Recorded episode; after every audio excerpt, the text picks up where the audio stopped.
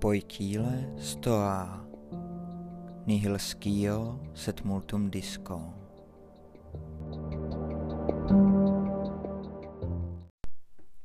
Lucius Annaeus Seneca, list Serenovi o volném čase. Jednomyslně nám doporučují neřesti.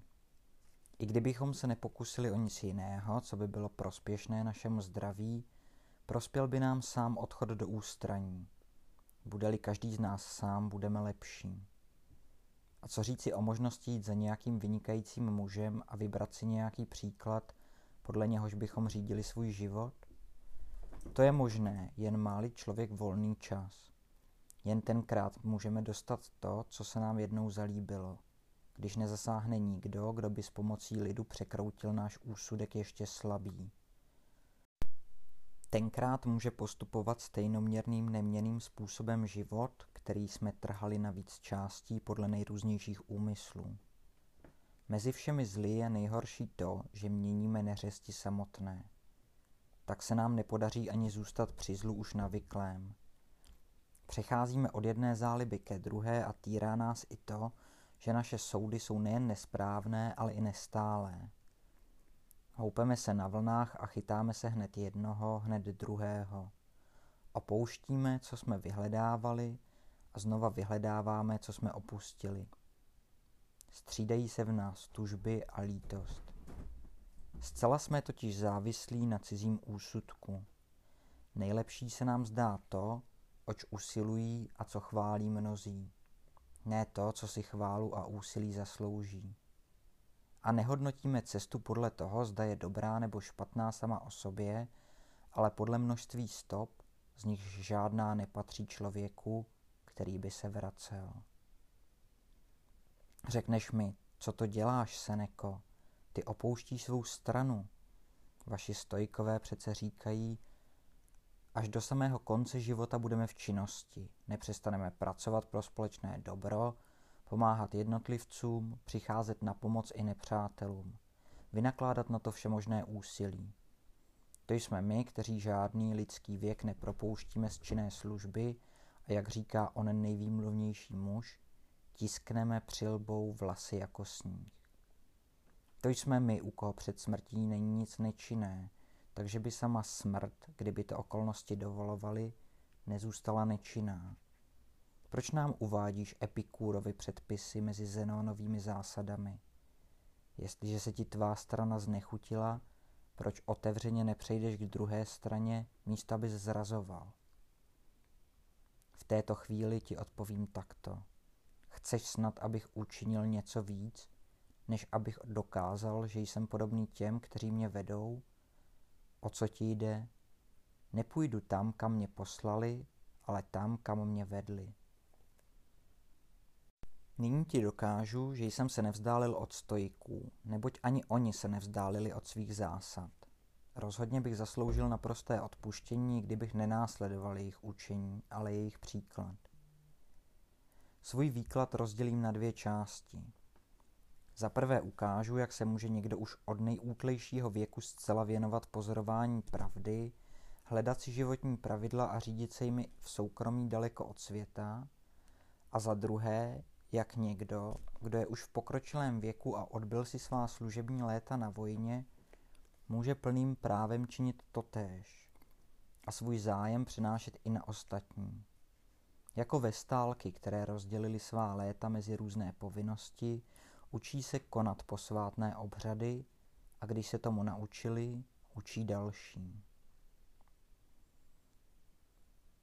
Nyní ti dokážu, že stejný názor mají i stojikové. A to nikoli proto, že jsem si uložil jako zákon nepodniknout nic proti učení Zenónovu a Chrysipovu, ale proto, že mi věc sama dovoluje souhlasit s jejich názorem. Jestliže se někdo stále drží názoru jednoho, neprosazuje zájmy veřejnosti, ale jedné politické strany. Kež by se všechno vědělo, kež by pravda byla postavena do plného světla a kež bychom neměnili nic na svých rozhodnutích. Nyní hledáme pravdu společně s těmi, kteří ji učí. I v této otázce se od sebe převelice liší školy epikúrovců a stoiků. Avšak obě doporučují nečinnost, i když každá k ní vede jinou cestou. Epikúros říká, mudrc ať se nezabývá veřejnými záležitostmi, leda dojde-li k něčemu mimořádnému.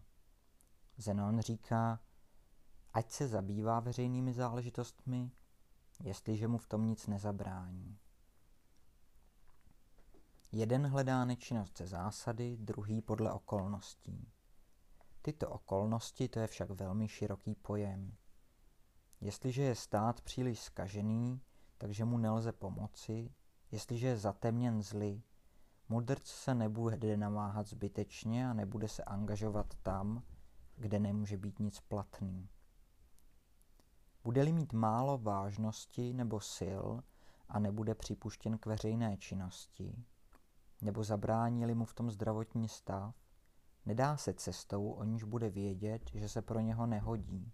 Tak jako nebude spouštět na moře porouchanou loď, tak jako se nebude hlásit k vojenské službě, bude-li nemocný. Může tedy i úplný nováček, ještě než získá nějaké zkušenosti a prožije nějaké bouře, být v bezpečí. Hned se věnovat ušlechtilým činnostem a žít v nerušeném volném čase jako pěstitel ctností, které mohou být pěstovány i v naprostém klidu. Od člověka se přece požaduje, aby byl užitečný lidem. Je-li to možné, mnoha lidem. Ne-li, alespoň malému množství. Když ani to ne, tak těm nejbližším. A pokud to, ani toto není možné, sám sobě. Vždyť stane-li se užitečným pro ostatní, koná něco obecně prospěšného. Kdo sám sebe činí horším, než škodí jen sobě, ale i všem, jimž by mohl prospět, kdyby se stal lepší. Stejně tak, kdo se zaslouží o sebe, prospívá druhým právě tím, že v sobě připravuje někoho, kdo jim bude umět být co platný. Mysleme na to, že jsou dvě společenství. Jedno velké, doopravdy společné, v němž jsou zahrnuti bozy i lidé, ve kterém se neohlížíme do tohoto nebo onoho kouta, ale hranice naší obce jsou tam, kam až dosáhne slunce. A druhé společenství, k němuž nás přiřadilo naše narození. Budou to Atény nebo Kartágo nebo kterákoliv jiná obec, a k němuž nepatří všichni lidé, ale jen určití. Někteří věnují svou činnost současně oběma společenstvím, tomu většímu i tomu menšímu. Někteří jen tomu menšímu, někteří jen tomu většímu. Tomuto většímu společenství můžeme sloužit i ve volném čase, možná dokonce lépe ve volném čase tím, že hledáme, co je to ctnost, zda je jedna nebo jich je víc, zda činí lidi dobrými přirozenost nebo vzdělání. Zda to, co zahrnuje moře a země, a to, co je v moři a zemích obsaženo, je jedinečné, nebo zda Bůh rozesel v prostoru mnoho těles toho druhu. Zda hmota, z níž se všechno rodí, je souvislá a plná, nebo zda je rozdělena a utvořena z pevných součástech promísených prázdnem. Kde sídlí Bůh, Zda se na své sídlo pouze dívá, nebo do něho zasahuje. Zda je rozptýlen kolem svého sídla zvnějšku, nebo je uložen v něm. Zda je svět nesmrtelný, nebo zda ji musíme počítat mezi věci pomíjivé a zrozené na čas. Kdo pozoruje tyto věci, co činí pro Boha? To, že jeho tak velké dílo nepostrádá světka. My obvykle říkáme, že nejvyšším dobrem je žít ve shodě s přirozeností. Přirozenost nás zrodila k obojímu, k pozorování věcí i k činnosti. Dokažme nyní to, co jsme řekli nejprve, totiž, že nás přirozenost zrodila k pozorování. Nebude to snad dostatečně dokázáno, jestliže se každý bude sám pozorovat jak silně touží poznat neznámé, jakou pozornost v něm probouzí každé vypravování. Někteří se plaví po moři a snášejí námahy předlouhé plavby za jedinou odměnu, již je poznání něčeho skrytého a vzdáleného. To je to, co přitahuje davy do divadla, co nutí dívat se štěrbinou do zavřených místností, pátrat po tajnostech, vytahovat ze zapomenutí děje dávno minulé, poslouchat o mravech barbarských národů. Příroda nám dala zvídavou povahu a vědoma si svého umění a krásy učinila z nás diváky tak velkého divadla světa.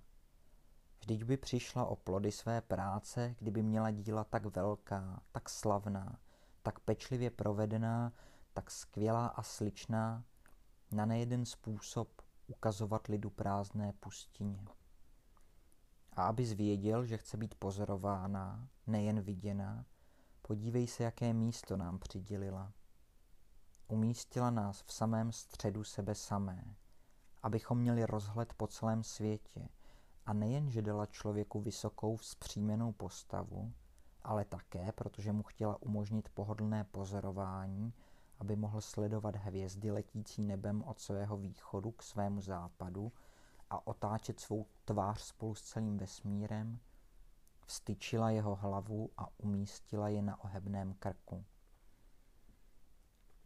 Potom nechala procházet po nebi znamení zvěrokruhu, šest ve dne a šest v noci, a rozvinula před ním postupně každou svou část, aby to, co jeho očím ukázala, v něm probudilo touhu i po ostatním. My totiž nevidíme všechno, ani to nevidíme tak velké, jaké to ve skutečnosti je, ale náš zrak si otevírá cestu k sledování stop a staví si základy pro poznání pravdy aby pak zkoumání přešlo od věcí zřejmých k zatemněným a nalezlo něco staršího než sám svět, totiž odkud vyšla ona souhvězdí, jaký byl stav vesmíru dříve, než se oddělily jednotlivé části, jaký rozumný princip uspořádal věci potopené a změtené, kdo přisoudil jednotlivým věcem místo, zda těžká tělesa sama od sebe se stoupila a lehká se vznesla, či zda vedle snažení a váhy tu byla nějaká jiná síla, vyšší, která dala jednotlivým tělesům tento zákon. Zda je pravda to, co nejvíce dokazuje, že v lidech je božský dech, že nějaké části hvězd jako nějaké jiskry se stoupily na zem a uvízly v tomto, pro ně cizím místě. Naše myšlenky prorážejí hradby nebe a nespokojí se s poznáním toho, co se jim ukazuje. Říkají, zkoumám to, co leží mimo svět. Zda je to hlubina bez konce, nebo zda má své hranice. Jaký je vzhled toho, co je vyloučeno z našeho pohledu. Zda jsou to rozlohy beztvaré a chaotické, či zda zaujímají na všechny strany stejně velké místo a jsou uspořádány podle jistého řádu. Zda souvisejí s tímto světem, či jsou od něho hodně vzdálené. A tento svět se točí v prázdnu. Zde jsou to nedělitelné částečky, z nichž je sestaveno vše, co se zrodilo, i co teprve bude, či zda jejich látka je trvalá a mění se jen jako celek. Zda prvky jsou navzájem znepřátelené, nebo zda spolu nebojují, ale jdou různými cestami k témuž cíli. Posuď, jak málo času dostal ten, kdo se narodil, aby toto proskoumal. I kdyby si ho přivlastnil všechen pro sebe. I kdyby si z něho nenechal vzít ani kousek úslužností nebo nedbalostí. I kdyby své hodiny žárlivě hlídal a žil až na samu hranici lidského života a štěstěna ho nepřipravila o nic z toho, co mu příroda dala. A přece jen je člověk příliš smrtelný na poznání nesmrtelnosti. Žiji tedy ve shodě s přírodou, jestliže jsem se jí celé oddal, jestliže jsem její obdivovatel a ctitel. Příroda však chtěla, abych dělal obojí. Jednal i měl volný čas k pozorování. Dělám obojí, protože ani pozorování se neobejde bez jednání. Řekneš, Záleží však na tom, zda jsi k pozorování přistoupil kvůli požitku a nežádal nic jiného než neustálé pozorování bez výsledku. Je totiž příjemné a má v sobě něco svůdného. Na to ti odpovím. Stejně záleží na tom, s jakým duševním rozpoložením trávíš život jako prostý občan. Zda se účastníš veřejného života, zda si stále neklidný a nikdy si neuděláš čas na to, abys od lidských záležitostí obrátil zrak k božským. Tak jako vůbec nelze schvalovat, aby někdo bez lásky k ctnostem a bez vzdělání ducha usiloval o dosažení některých věcí a zcela se věnoval světskému počínání. Tyhle věci je totiž třeba mísit a vzájemně spojovat. Stejně tak nedokonalým a mdlým dobrem, ctnost uvržená do klidu bez činnosti a nikdy neukazující, co se naučila. Kdo by popřel, že ctnost se musí pokusit o svůj úspěch v praktické činnosti a neuvažovat o tom, co je třeba činit, ale také někdy přiložit ruku k dílu a uvést ve skutek to, co bylo promyšleno? Ale co když zdržení nezavinil mudrc? Co když nechybí, kdo by byl ochoten jednat, ale když chybí, co by se mělo dělat? Dovolí se mu v takovém případě být sám sebou? S jakými úmysly odchází mudrc do ústraní? S přesvědčením, že i tenkrát bude dělat něco, čím prospěje potomkům. My rozhodně neváháme říci, že Zenon a Chrysippos vykonali větší činy, než kdyby byli veleli vojskům, zastávali čestné úřady, vyhlašovali zákony. Ostatně oni zákony vyhlašovali, ne však jen pro jeden stát, ale pro celé lidstvo. Proč by tedy taková nečinnost neměla vyhovovat dobrému muži? Nečinnost, která by mu dovolovala řídit budoucí generace a mluvit nejen k malému počtu posluchačů, ale ke všem lidem, všech národů, co jich je a co jich bude. Konečně se ptám, zda Kleantes, Chrysippos a Zénon žili podle svých zásad. Beze vší pochyby odpovíš, že žili tak, jak říkali, že se má žít. Nikdo z nich však nebyl činný ve správě státu. Řekneš, Neměli to štěstí nebo společenské postavení požadované k výkonu veřejné činnosti. Nicméně nežili životem zahálčivým.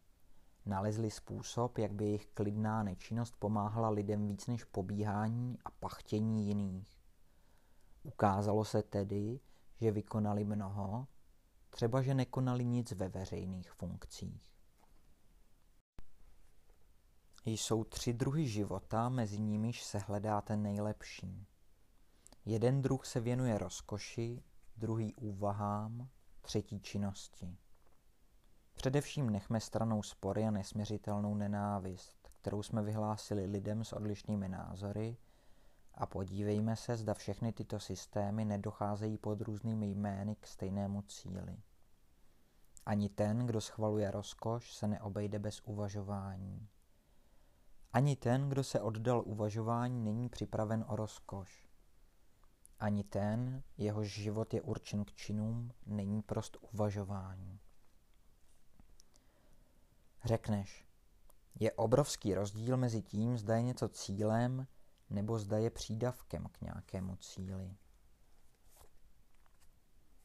To je jistě důležitý rozdíl, avšak není jednoho bez druhého. Jeden neuvažuje bez činnosti, druhý nejedná bez uvažování. Třetí, o němž se souhlasně vyjadřujeme nepříznivě, neschvaluje rozkoš nečinnou, ale takovou, která je rozum dodá trvanlivost.